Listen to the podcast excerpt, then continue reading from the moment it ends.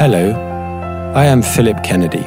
Thank you for downloading this podcast of the NYU Abu Dhabi Institute. We hope you enjoy listening to this. For more information about our programs, please visit www.nyuad.nyu.edu/institute. Assalamu alaikum and ahlan wa sahlan, everyone. You're all very welcome, and thanks for coming here to NYUAD on a work night in the middle of the week to hear an academic talk about uh, the political troubles of two smallish islands very far away from here. Um, although I was curious uh, to know how many of you are Europeans. Actually, do you mind me asking, how many of you are Europeans? Do you want to stick up your hands, Europeans? Okay, so that, that maybe tells me something about why people have come here. So for you, it's not so uh, irrelevant, maybe. For people who aren't from Europe, um, why might you be interested in in learning something about Brexit? Well, first of all, you know, we're all human beings and human beings like a good story. And it's a fascinating story right now in London. It's much too interesting a story, actually, for comfort. And it's going to reach a climax maybe in the next six weeks or so, or maybe not. We can't even tell. But it's always helpful when listening to a story to know what the backstory is. And maybe I can help out there. Um, second reason, I suppose, is that if uh, Britain leaves Europe uh, without a deal, either on Halloween or at some later date, which is entirely possible, uh, this will probably cause a lot of economic disruption, certainly in Britain, certainly in my own country, Ireland, also in the rest of the European Union. And this at a time when the world economy isn't doing that well anyway. And people might be curious to know, well, why on earth did this bad thing happen? Um, and thirdly, I think it's fair to say that the events of 2016 uh, in Britain uh, didn't occur in a vacuum. Uh, Donald Trump was elected in the same year, and we've had populists come to power in Italy, in uh, in Austria, uh, and then they've come out of power uh, subsequently. And in many of these cases, a common refrain is that people want to take back control. That was the Leave campaign's slogan in Britain. They wanted to take back control of British laws, British frontiers and take back control from whom? And the answer is from multilateral organizations of one sort or another, which constrain what sovereign governments can do uh, with the view of promoting the collective interest. And I mean, if there, I mean, there are, I think, some Emiratis here. I mean, UAE is a small country. Ireland is a small country. Small countries have an interest, I think, in living in a world that is governed by multilateral decision making and the rule of law rather than the law of the jungle. Uh, you can see why Donald Trump might want to uh, rid himself of the constraints of the World Trade Organization. For smaller countries, uh, we need these institutions to survive, I think. So that's by way of motivation. I'm going to be talking largely about a book that I wrote for a French audience, actually, for, for reasons that I won't go into now, that was subsequently published in uh, Britain. It's coming out in paperback in a few days' time. And what this book was trying to do was to explain to the French, who are you know, interested enough by Brexit, but who don't necessarily know what's going on, um, to try to explain to them why Brexit happened, but also to try to explain to them why the negotiations that have happened since 2016 have been so difficult and why they may end up breaking down, and in particular, why they may end up breaking down because of the question of uh, the Irish border. And in order to do that, you need to provide three backstories. You need to provide them with a bit of British history, of course, but you also need to tell them something about the history of the European Union because you don't understand Brexit without understanding the European Union that Britain is Brexiting from. And finally, uh, because the Northern Irish question may be the cause of a no deal Brexit, you also need to understand something about Irish history. And so, what I try to do in the book is I try to show how these three intertwining and interrelating, but also separate histories have come together and are now colliding with each other and providing, producing the present impasse, um, and how they're doing so within a particular historical and institutional context. And the institutional context that matters is that we have things called free trade areas and we have things called customs unions. And they're not the same thing, although people sometimes forget that. And we also have something called the European single market. And that's a different thing again. And you need to understand these distinctions. All you need to do, is, it's not complicated. You just need to know what the differences are. Um, and once you know those differences and once you understand these three histories, then I think what has been happening since 2016 starts making a lot of sense. But let me begin, first of all, uh, with Britain, and let me begin with the British Conservative Party. When David Cameron was asked by Nick Clegg, the Liberal Democrat Deputy Prime Minister, during the coalition government that Cameron led between 2010 and 2015, why on earth Cameron was going to commit to a referendum, Cameron said to Clegg, I have to commit, I have no choice. It's a question of party management. Cameron felt that he had to call a referendum because otherwise these terrible divisions within the British Conservative Party, the Tory party, that had been going on uh, for 20 or 30 years, they would never be resolved. Um, but the Tory party has a history, and it's probably conventional to begin with this chap. So, who is this fellow? I would ask you if you were my students. And um, I don't see any hands, but it's Sir Robert Peel. So Robert Peel was the Prime Minister of Britain during the 1840s, and he was a Conservative Prime Minister, a Tory. The Tories are conservative in European terms. That means the Conservatives are always the party of the big landowners.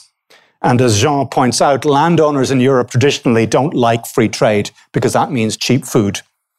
And the big question of the day was whether Britain should stick with free trade, uh, should stick with protection, sorry, for agriculture, uh, maintaining the incomes of landowners, or whether it should go to free trade. And in 1846, Peel surprises everybody and, and, and, and introduces free trade at the cost of splitting his party, because many Tories can't stand this, and at the cost of bringing in a liberal government that then will dominate British politics for the next generation or so. So Robert Peel is a cautionary tale. You will often come across British conservatives saying, whatever we do, we mustn't do uh, a Peel.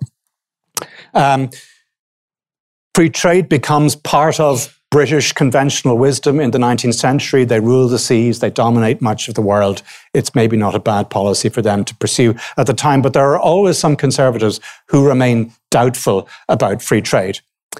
But the Conservatives aren't the only British party that are having a bit of trouble at this stage. So this is um, the Liberal Party.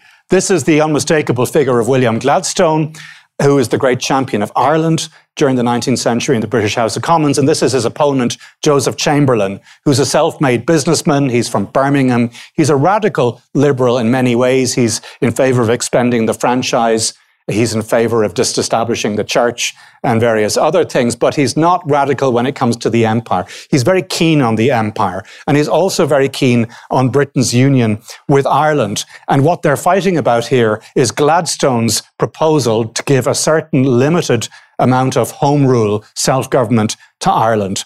And this causes the Liberals to split. Joseph Chamberlain and his fellows march out of the party and found something called the Liberal Unionist Party. The Liberal Unionist Party will end up in coalition with the Conservatives towards the end of the century, and they eventually merge. So the Liberal Unionists and the Conservatives eventually merge to form the Conservative and Unionist Party of our own day. So today's Conservative and Unionist Party partly has its roots in ongoing fights in the 19th century about the extent to which Ireland should be independent. In 1903, uh, Chamberlain decides that he's going to do essentially what Jean Monnet would do in Europe 50 years later. He decided that he would try to promote the political union of the white Anglo Saxon races, and he definitely was only concerned with the white peoples of the British Empire by forming a customs union. So his notion, this was a time when people were racists, and it was a time when people were imperialists, and it was a time also when England was concerned by the rise of Germany and the rise of America. And so, how were they to offset this challenge? And the answer was by forming a political union that would then allow Britain to continue to punch above its weight. And the route to a political union was a commercial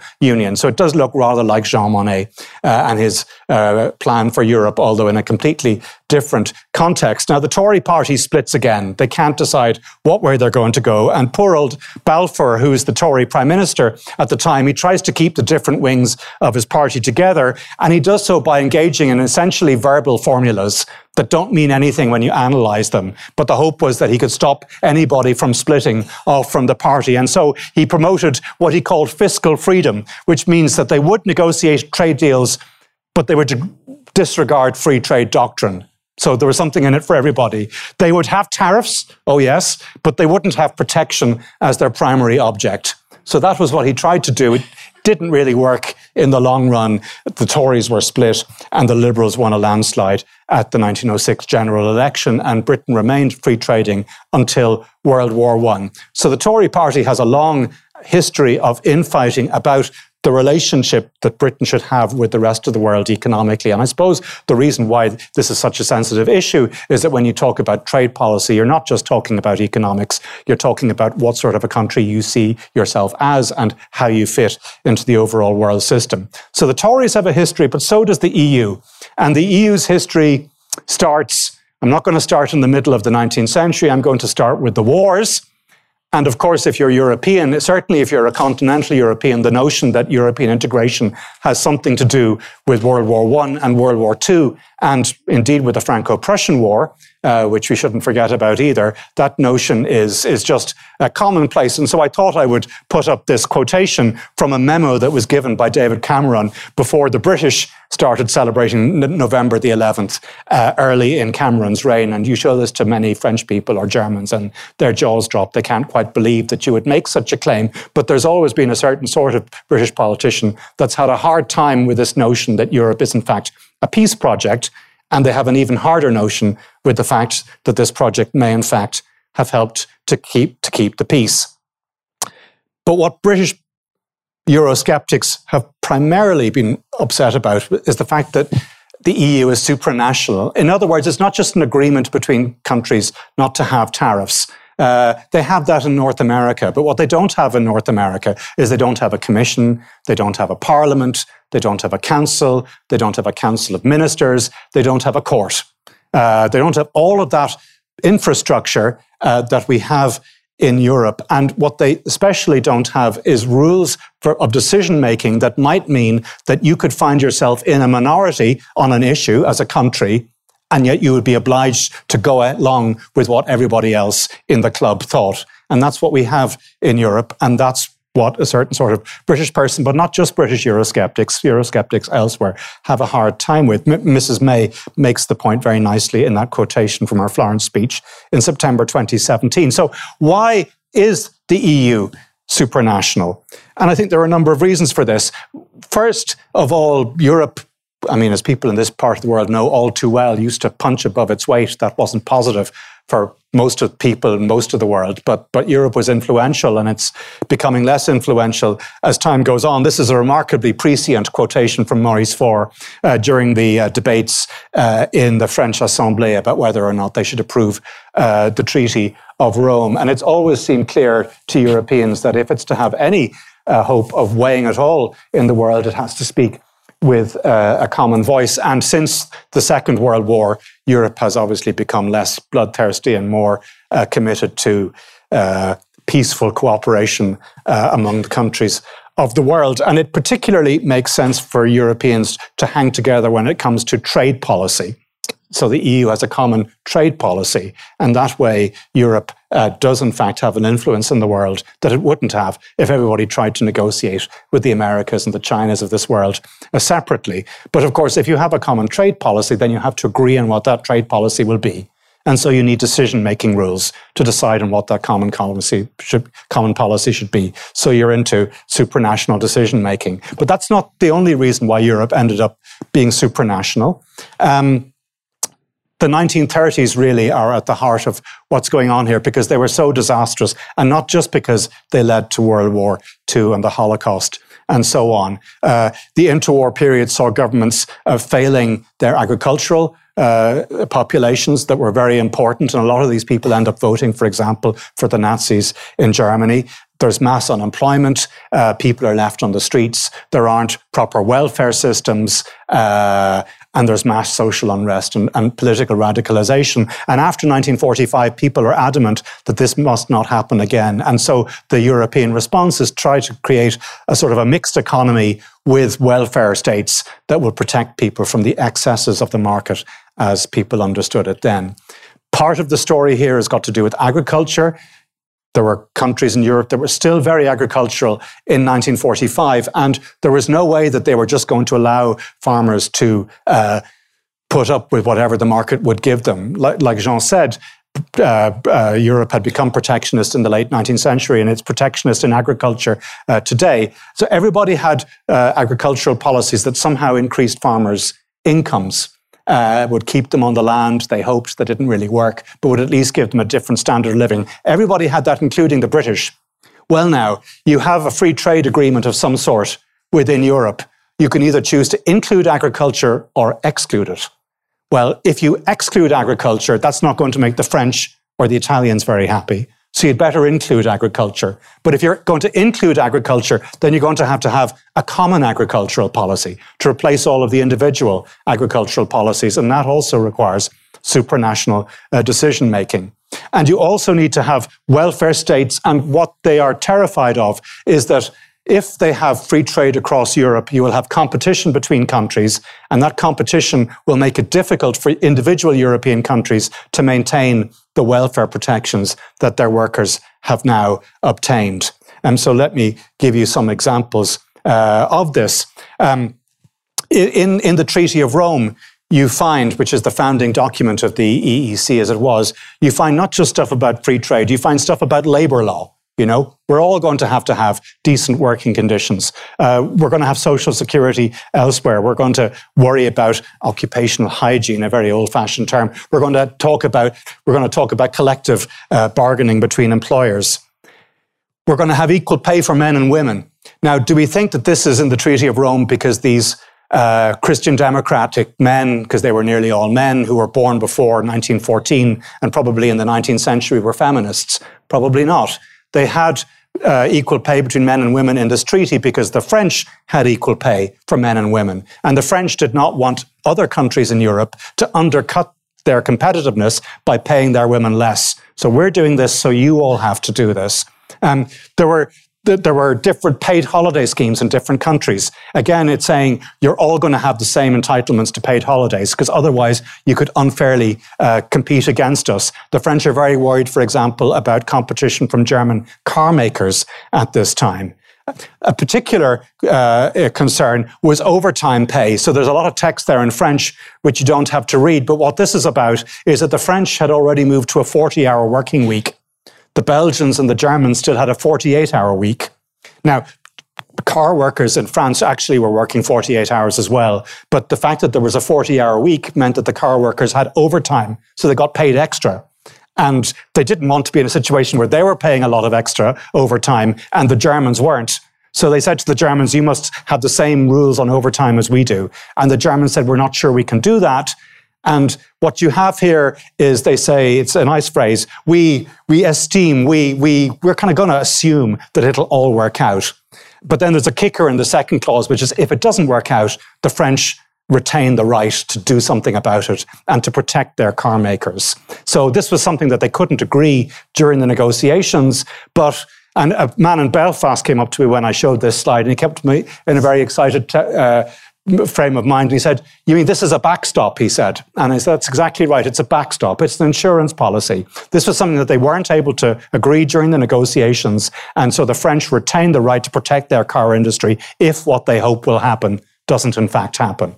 That's exactly what the current backstop is as well. All right. So these 1930s lessons had big implications right from the beginning on how Europe was constructed.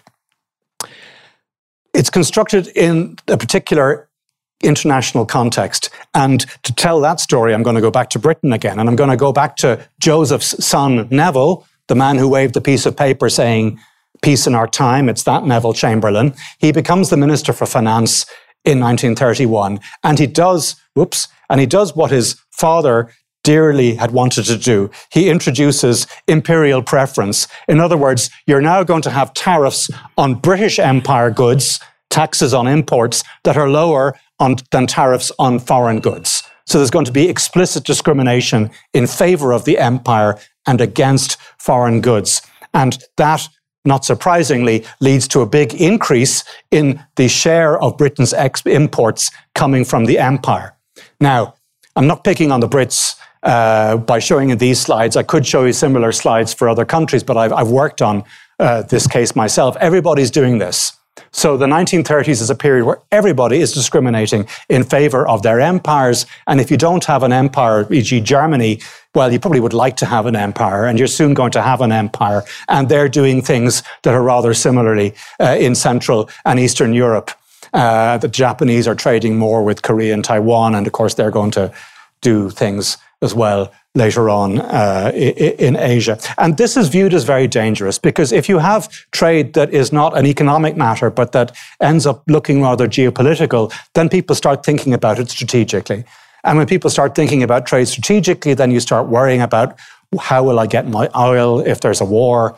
And well, we know that there are two ways to get oil or anything else that you might want. You could buy it or you could take it. And increasingly, people start thinking, well, maybe I should take it. And people at the time were under no uh, doubts, but that this increased trade towards discrimination in trade was one of the main sources of tension in the run up to World War II. And we know that both the Germans and the Japanese are very, maybe it's clearer in the Japanese case, you know, because you don't have the deranged uh, personality of Hitler to get in the way. But but but in the German case, also you can see that this this search for strategic self sufficiency was a big motivating factor behind a lot of their policies. And so um, people are clear that we can't have this anymore. So this is a picture taken off of the coast of Newfoundland.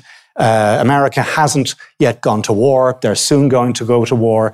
The uh, two Anglo Saxon powers that are soon going to become allies issue something called the Atlantic Charter, which amounts to a statement of war aims of what's going to become the United Nations. And the fourth of these eight points is that they would ensure that after the war, everybody, no matter who you are, will get access on equal terms to the trade and raw materials that you need. So we're going to have a world after the war in which there will no longer be discrimination when it comes to trade. And this is, this is the central founding principle of international trade law since 1945.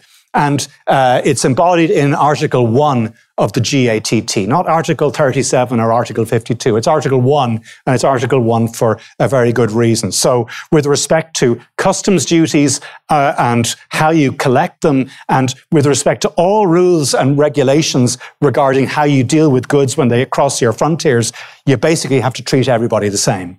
That's what that's saying. You cannot discriminate between your trading partners. As soon as they're in the GATT, as soon as they are in the World Trade Organization, you have to treat them all the same. And this is important, and it will be important for Britain after Brexit as well. And not everybody there has fully grasped the implications of all of this. Now, what are the exceptions? There was an exception made for the old empires and so on, but the exceptions that um, concern us most uh, have to do with Article 24 of GATT. And in particular, it says that notwithstanding the fact that you're not allowed to discriminate, you can discriminate in two specific contexts if there's a free trade area or if there's a customs union. And it spells out what those two things are. So, what's a customs union? A customs union is we have no taxes on imports from each other. So, I import from Jean free of taxes, and he imports from me free of taxes. But also, Secondly, we have a common trade policy vis a vis everybody else. That's a customs union. And a free trade area is just me and Jean don't have taxes on each other, but we can do whatever we like with other people. So a, a customs union is a free trade area, plus we have a common external trade policy. Now, you might ask, why on earth would anybody go for a customs union instead of a free trade area? Uh, if you can have a free trade area and it's legal. Because if you have a customs union, we all have to agree on treating other countries the same way. We have to have a common trade policy. This seems like it's constraining us. Well, the reason is as follows. Imagine that uh, France and the UK do a free trade area, and imagine that French tariffs on imports of lamb from New Zealand are 10%. Well, now the French and the British have a free trade area, and so the Brits can export their lamb for free uh, to France. France needs a border vis a vis New Zealand, it needs to have agents at the ports to check the lamb coming in and to collect taxes on them. But now imagine that the Brits go ahead and do a free trade deal with the New Zealanders and they admit their lamb for free into Britain. I mean, does anybody see a problem? There's a rather obvious practical problem. And the practical problem is that uh, what's to stop somebody from importing the lamb into Britain and then exporting it uh, to France uh, for zero, saying it's British lamb and exporting it for 0%. Well, it, as far as the French are concerned, it doesn't matter if it's coming direct from New Zealand or if it's coming from Britain. If it's New Zealand lamb, it has to pay a 10% tax. And so the French are necessarily going to have to have border controls with Britain. So whenever you have a free trade area, you have border controls. And you need to have border controls because it's only your partner that gets to benefit from zero tariffs. Everybody else has to pay tariffs, right? And you need these border controls to check that the land that's coming in is British and not from New Zealand. So that's land, that's easy. Now, nowadays we have things like cars.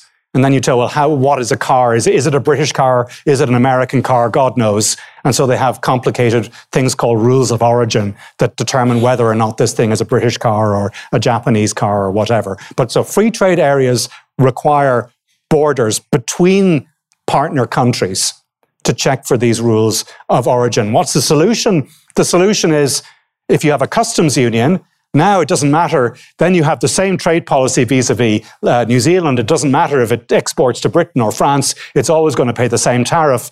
And the French no longer have to check lamb coming in from Britain because it's going to pay zero anyway. So that's the solution. So that's, so that's why you would have a customs union, but it comes at a cost, which is it constrains you. You can't choose to do whatever you want with whomever you want. The Europeans after 1945 chose a customs union partly because they didn't want to have these internal barriers. And that was a very important reason, but also because they thought that having a common trade policy would give them more bargaining power vis a vis the rest of the world. But this was a problem for Britain, and it was a problem for Britain because it now meant that Britain had to choose in particular, it had to choose was it going to privilege its trade relationships with Europe or was it going to privilege its trade relationships with its former empire, with the Commonwealth? Uh, in order to be fully part of the European game, it would have to be part of the customs union, but that meant that it would no longer be able to have uh, preferential trade deals in place with Australia and New Zealand and so on. And that was a big deal for Britain because, I mean, we forget it now, but uh, in the 1950s, Britain still owned a pretty large chunk of the globe. I mean, they'd lost India uh, early on and so on, but the winds of change have not yet swept across Africa. They believe that the Commonwealth is important for them politically, and this is a very difficult for them thing for them to give up. And there was also the, the practical point that they had food policies that were very different from European food policies in the way that they helped farmers. And it was going to be difficult for them to adopt the common agricultural policy also.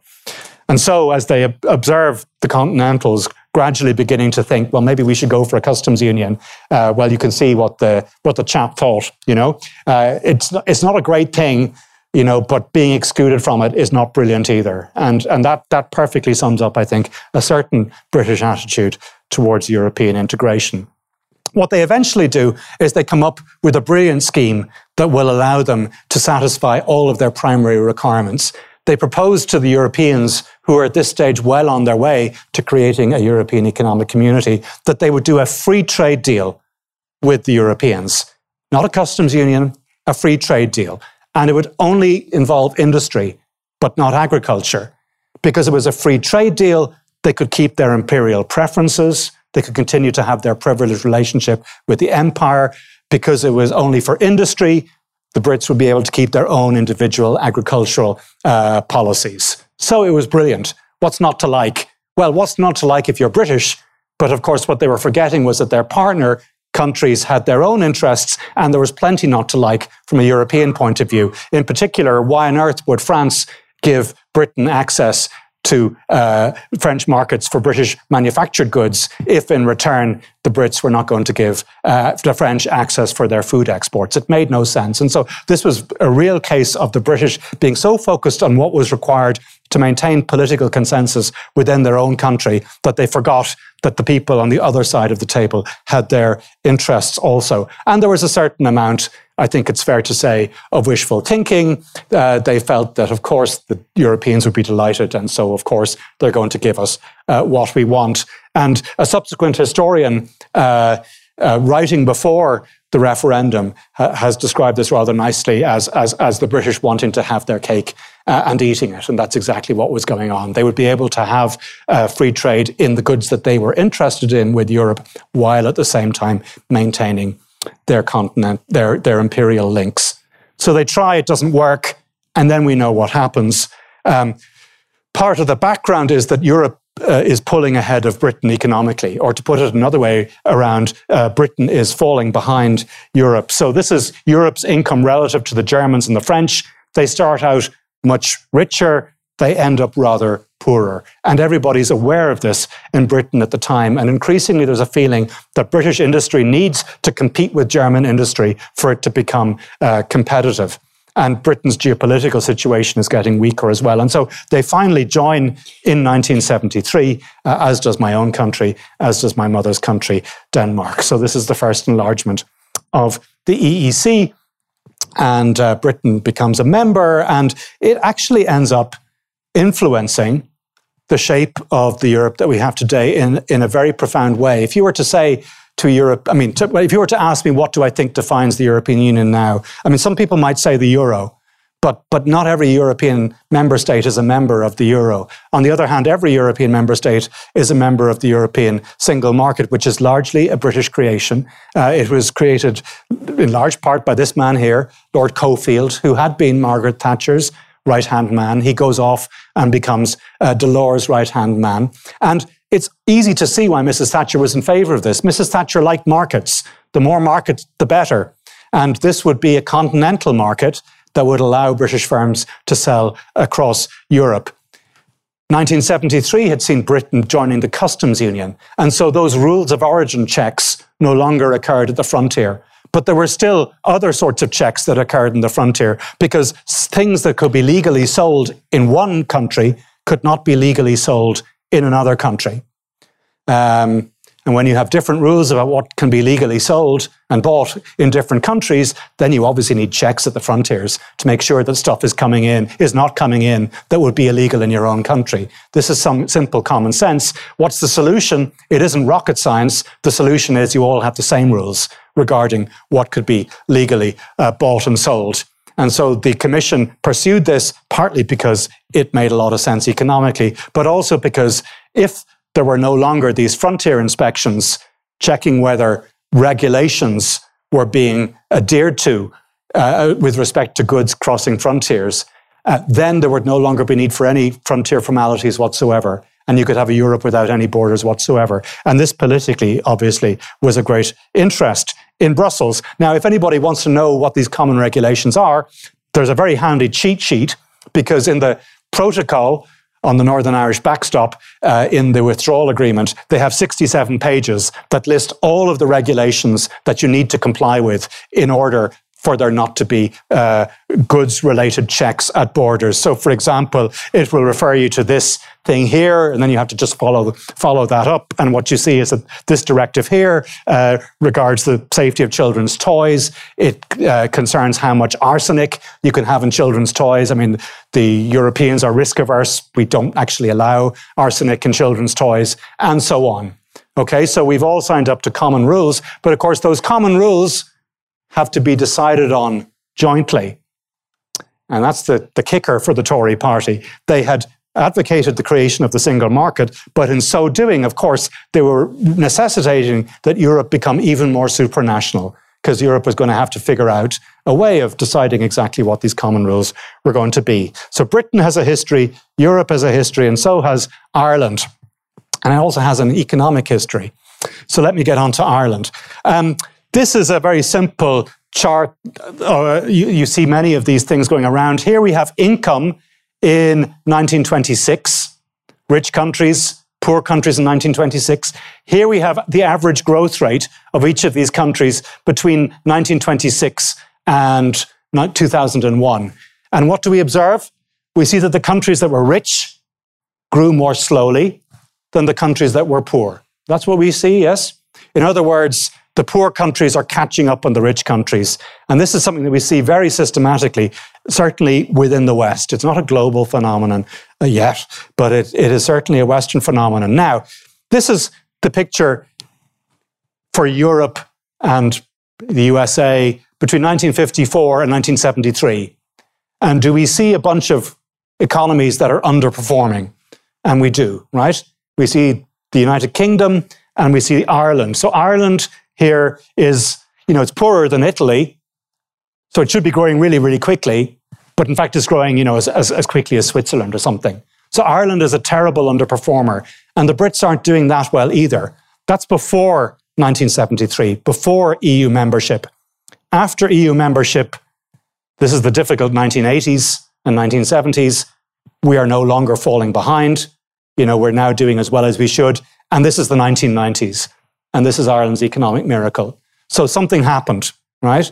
And everybody in Ireland understands perfectly well that our prosperity relies exclusively on the fact that we can sell into a Europe wide single market.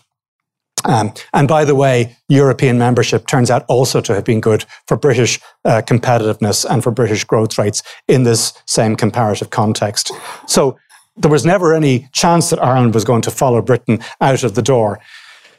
That's the first point. The second point is, of course, that we have a political history. So, I mean, I could go on and on and on about this. Uh, I suppose the story starts in the 12th century. Uh, it was always inevitable that the big country was going to invade and take over the small country. I mean, in a violent world, that was probably always going to happen. But what makes this particularly difficult is the division within Western Christianity that occurs after the Reformation, because the British become Protestant and the Irish become Catholic. And that makes the Irish very difficult to digest within the context of a British body politic uh, that, in common with everybody else, doesn't have religious tolerance as its highest uh, value.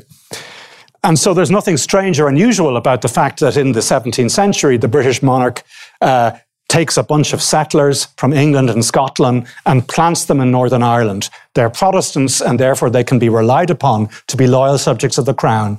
I'm sure that you know, uh, the, the Irish would have done this if the boot had been on the other foot, but it wasn't. So what we end up with is a, a population in present day Northern Ireland that's divided between Protestant and Catholic, but where the Protestants are British and the Catholics are Irish by and large. And so we have national divisions coinciding with religious divisions. And of course, religious divisions mean that there's very little scope for mixing. They have different schools, but even apart from that, they go to different churches, they do different things on Sundays, they play different sports. The Protestants up there are very Sabbatarian, they don't play sports on Sundays. So, of course, the Catholics play all their sports on Sundays, and so on and so on and so on. There's little intermarriage, all of these things. And so you have these deeply entrenched community divisions. Now, what happens after World War I, like in this part of the world, is that there's a lot of geopolitical turmoil and frontiers are, are redrawn. Uh, you have empires breaking down everywhere, new nation states emerging. Ireland is not an exception. The Irish Free State uh, gains de facto independence in 1922. But at the insistence of the Protestant uh, minority in Ireland, which is a majority in Northern Ireland, Northern Ireland remains part of the UK, and it has remained a part of the UK ever since. And I think it's fair to say, without uh, being sectarian that the Catholic minority in Northern Ireland was not particularly well treated for much of this period. They faced discrimination in housing, in employment, and so on. And of course, this didn't help community relations either. There wasn't even one person, one vote in Northern Irish local elections. And so in the 1960s, uh, there was a civil rights march movement uh, based on the U- US civil rights movement, also looking for one person, uh, one vote. And this degenerates into violence eventually, and we end up with 30 years of violence that stretch until 1998 that cost the lives of 3,300 people. And to put that in context, at a French level, I did the sums for France because it was a book written for the French. That would be equivalent to 170,000 French uh, uh, fatalities. It's a very big deal in a small uh, country. Um, and you know, this this quote here I just put up. It's from a guy who lives near the border, you know. And of course, the border now is a security threat on top of everything else. I mean, there had been customs checks. Well, now there's security check. And so the, the British Army just puts a big hole in, in, in the road. And so he, he, he can go that way when he comes out of his front gate because he can't go that way because there's nothing there. So this is completely disruptive to people's lives. How does this get resolved? Well, Europe has a lot to do with it. Uh, indirectly. So, firstly, in 1973, the Brits and the Irish both join and they start meeting and they start talking to each other. Before 73, no British Prime Minister had ever visited Dublin, which is extraordinary, but no British Prime Minister had ever visited Dublin. Within a year or two, uh, a trip has happened after both countries joined the EEC. And of course, officials and politicians are meeting uh, regularly at Brussels and they're getting to know each other and they're getting to realize that actually they have a lot in common. So that's the first point. The second point is that they're in the common market. And after the single market program, which comes into effect in 1993, there's no more economic borders within Europe.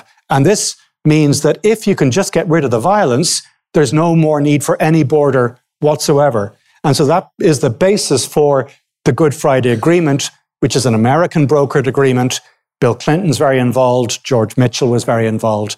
Um, and it's a masterpiece of what they call constructive ambiguity. In other words, you're an Irish Catholic on the wrong side of the border in Northern Ireland, and you don't like that. But now you live in a world where the border is invisible. It's basically invisible. And under the Good Friday Agreement, you know, you can have an Irish passport. You don't have to have a British one. You don't have to be regarded as British. Your Irishness is as valid as Britishness. So, you know, you can be what you are in a country, in your own country, with no visible border. Why would anybody get too upset about the fact that we're in different jurisdictions? you know, both identities are regarded as equally valid in the context of Northern Ireland. That was that was the deal, and so we have lots of moving symbols of reconciliation. I chose this one. I could have chosen many others simply because. I mean, it's it, Martin. The man on the left is Martin McGuinness, who is a former member of the IRA, so a former terrorist. Uh, he was deputy leader of Sinn Féin. He was deputy prime minister of Northern Ireland. Um, but uh, he's not just meeting the Queen, he's meeting a victim of, of violence because the British royal family lost Lord Mountbatten. If there are any Indians here or Pakistanis, they'll know Mountbatten from another context, but he was a very dear member of the royals and he was murdered by the IRA in the late 70s. So there were lots of moments like this. And, uh, well, I mean, if this was a fairy tale, I would say they all lived happily ever after. It's not quite that way. Uh, Northern Ireland isn't perfect, it's still very divided. Um, but things got a lot better. And then this happened in 2016. So uh, these are some of the slogans of the Leave campaign. Now, there were very good principled reasons to vote Leave. And I suppose the main slogan of the Leave campaign was take back control. Perfectly reasonable slogan. I don't see any problem with that. You can debate to what extent you're actually going to take back control. Nothing wrong with that. But they did some things that were, I think, less correct. Um, the slogan about uh, uh, all of the money that they were saving, sending to Brussels every week, the, the, the number was wrong, actually. And where they really shaded into dark territory was where they started saying, you know, be careful because Turkey is going to join. Well, it was a candidate member. So I'm not going to say it was an outright lie. This is a lie. That wasn't a lie. It was disingenuous. But, you know, you see the way they helpfully remind everybody just how many Turks there are there you know? And here, this is the this is the shadier campaign. This is the this is the official campaign. This is Farage's campaign. This is the bad guys, and they're also talking about Turkey. And they have a picture not of Turks but of Syrian refugees. So they clearly were appealing to Islamophobia uh, in the course of the campaign, even though they didn't say so. Well, we know how the referendum went. It was very tight, um, and we could analyze the causes of the uh, of the result. British Euroscepticism had a long and distinguished tradition. You could also see it as being in part a reaction to globalization. But I, I rather like this blog piece by Dominic Cummings, who's in the news again. He's Boris Johnson's special advisor. And it's this lovely phrase that I would give to every social science student who's uh, att- attempted to regard particular historical outcomes as inevitable. So it's a real historian's phrase. You know, uh, reality has branching histories, not a big why. It could have gone differently. And Cummings thinks that it would have gone differently, quite plausibly, had Johnson come out in favor of remain rather than leave, which he might well have done, uh, and if these slogans hadn't worked as well as they did. Well, Ireland immediately saw the problem because, because now we have a real problem. Uh, because if you put because if Britain leaves the common market, if it leaves the single market, then you have border controls, and the basis for the, the deal that was the Good Friday deal is gone. Ireland had given up its territorial claim on Northern Ireland as part of a deal that ensured that Northern nationalists would feel at home in their own country. Well, you bring back a border, immediately you bring back a grievance. And even worse, you bring back targets. Because if you have border controls, even if it's something like a, an automatic camera or something, well, that's a target that people can blow up. And if you try to guard these physical installations with people, then the people can get blown up. And some of the most vociferous voices against any form of physical infrastructure on the border have actually, you know, have been members of the police service of Northern Ireland. Know, these people are not Irish Republicans. These people have been uh, fighting against Irish Republican terrorism, you know, their whole lives. And they're saying, for God's sake, don't do this to us because we're the ones who end up being on the front line. So it was always very clearly going to be the case that Ireland was going to say, on no, under no circumstances will we accept a hard border coming back to Ireland. At least that's what the Irish were going to try to achieve. Now, I have to speed up a little bit. We started at 41, which means I have another five, six minutes, something like that. Um, history has shaped EU attitudes during these negotiations. So earlier on, I said to you that at the heart of the Treaty of Rome is this series of concerns about level playing fields, about unfair competition. And those concerns remain valid today. And so there is simply no way that the Europeans, for example, would, ex- would accept uh, that uh, a, UK that deregulated in an American manner would get free access to European markets. So they're very concerned about level playing fields.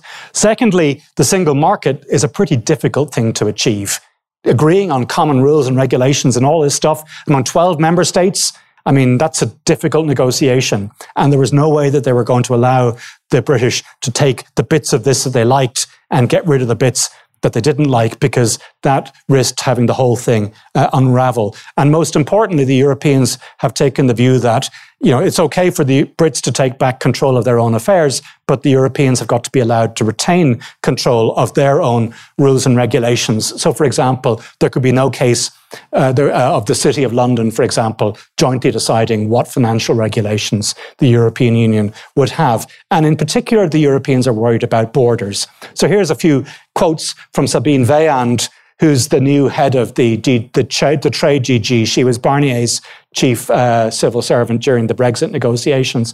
So she's saying, look, you know, we have rules about shrimps that have been treated with some sort of an antibiotic, and we don't like these things in Europe because they could make you go blind. You know, well, we don't want these things coming into Britain and then going across the Northern Irish border and coming into the European Union. We won't accept that. You know, we have tariffs on Chinese bicycles. The British could quite legitimately decide that they didn't want to have these tariffs. Well, we're not going to allow you to import Chinese bicycles duty free into Britain and then ship them across the border and uh, evade our tariff barriers that way. And there's also questions about VAT, which is a complicated issue that I won't get into. And so the Europeans are very worried about uh, the British uh, using the Irish border as, an, as a way of getting access to the European market through underhanded means. And their suspicions are based on the fact that, on the one hand, the British want to take back control and they want to leave the customs union and they want to leave the single market, which means borders. But on the other hand, we all know that there are major British interests in keeping frictionless trade, in keeping trade without borders. Uh, so think of, for example, the Mini plant near Oxford where I used to work. So every day, the mini plant uses a half a million pieces that are brought in to Mini in Cowley from all over Europe.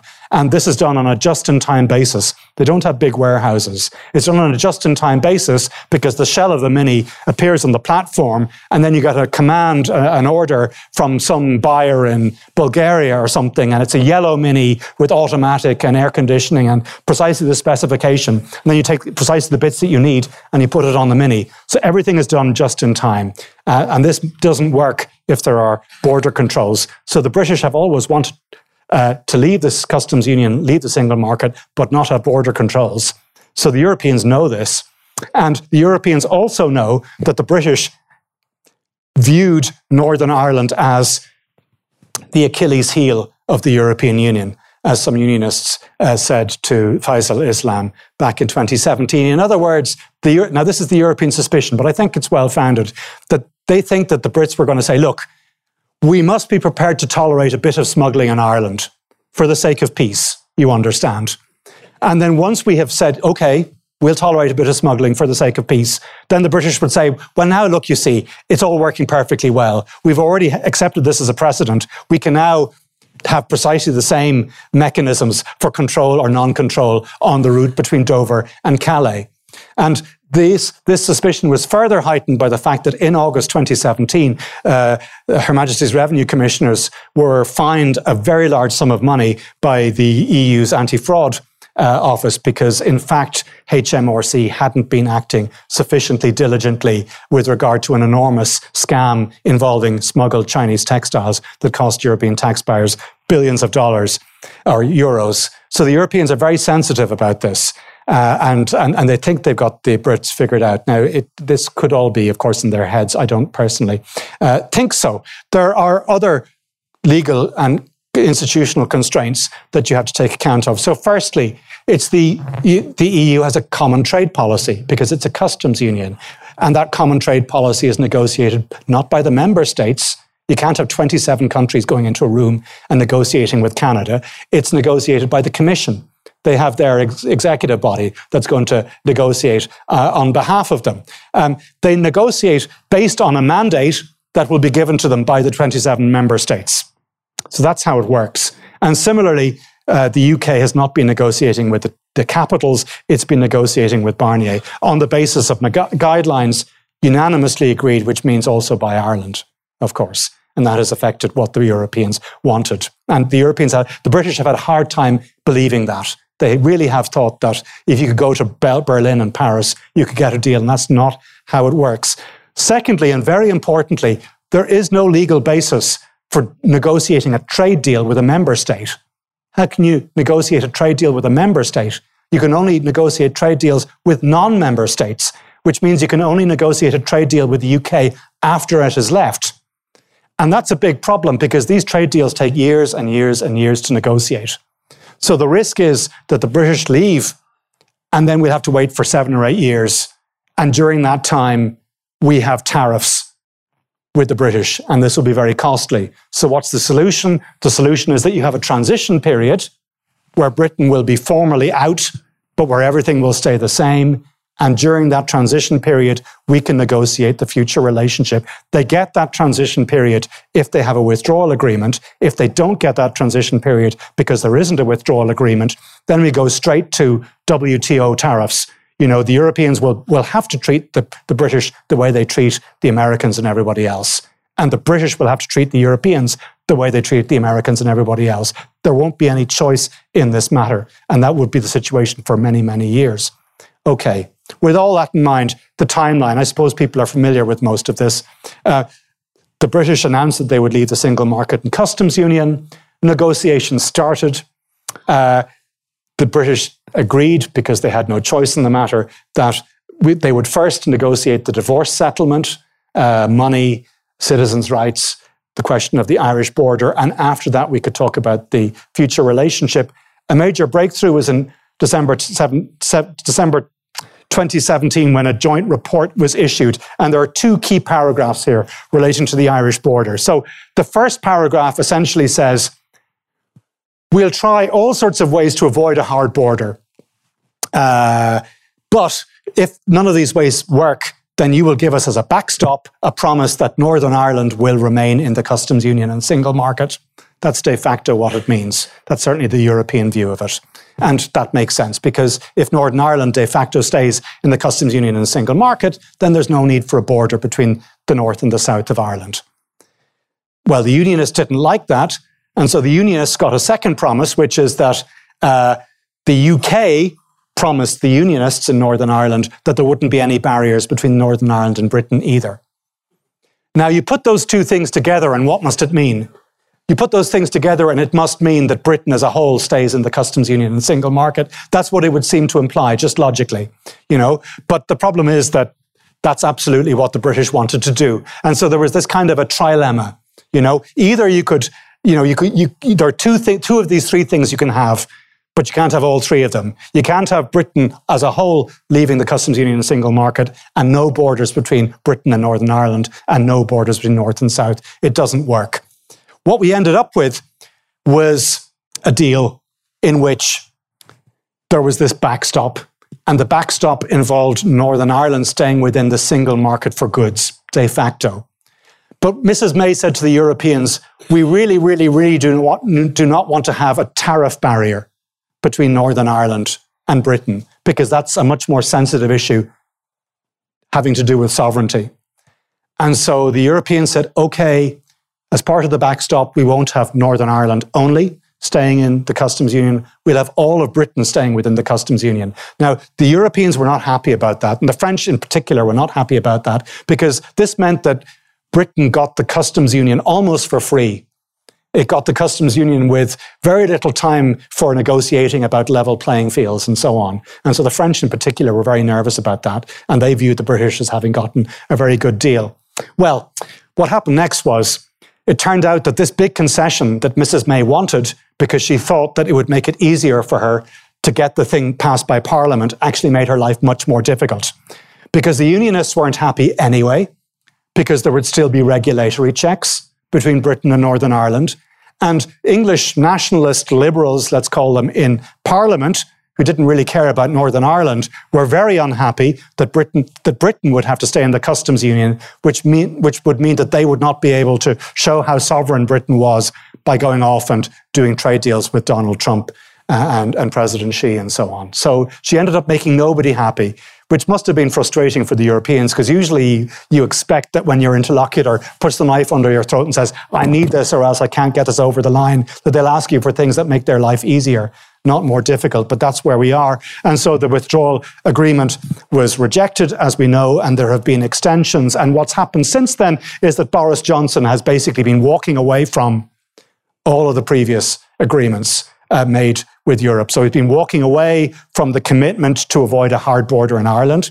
Uh, and they're also walking away from the withdrawal agreements, laying pl- playing field conditions. And so when you look at that, you have to assume that he is angling for a no deal, or at least that's how it seems to many people. You know, I mean, there are negotiations supposedly going on, but the question is, are they genuine, or is it an exercise in blame allocation? And as we know, Parliament uh, doesn't want no deal, and and and we have this huge we have this huge fight in our hand. I think, I mean, it's all very exciting prorogation and what's going to happen next, and will there be a coalition of national unity and so on. I think the unfortunate point is that at the end of the day, the British only have three choices. They can either remain, which Parliament has rejected on several occasions. They can leave with no deal, which Parliament has rejected on several occasions, or they can leave with the deal, which isn't going to change unless perhaps we go back to a backstop that is only for Northern Ireland. And th- those are their three choices. They won't be able to leave with a future trade relationship already negotiated, which some people want, including some people in Labour, because you, you are not allowed to negotiate this before Brexit. So they cannot have they have to choose something, but they don't like any of the choices. And that is the dilemma that we're facing. And so I just leave you with this picture. Um, that's really where we are today. And Her Majesty has become sufficiently worried uh, that she's telling people, this is from January, that they really all should calm down and uh, learn to respect each other. And there's no signs of that happening right now, but I'm sure that it's a good advice and, and perhaps on, on, on, on, on, on that note, uh, with, with, with, Elizabeth's words, which are absolutely appropriate, I might uh, leave it there and uh, ask for your questions. And thank you for your attention. You've been listening to a download from the NYU Abu Dhabi Institute. You'll find more information on our website, www.nyuad.nyu.edu/institute.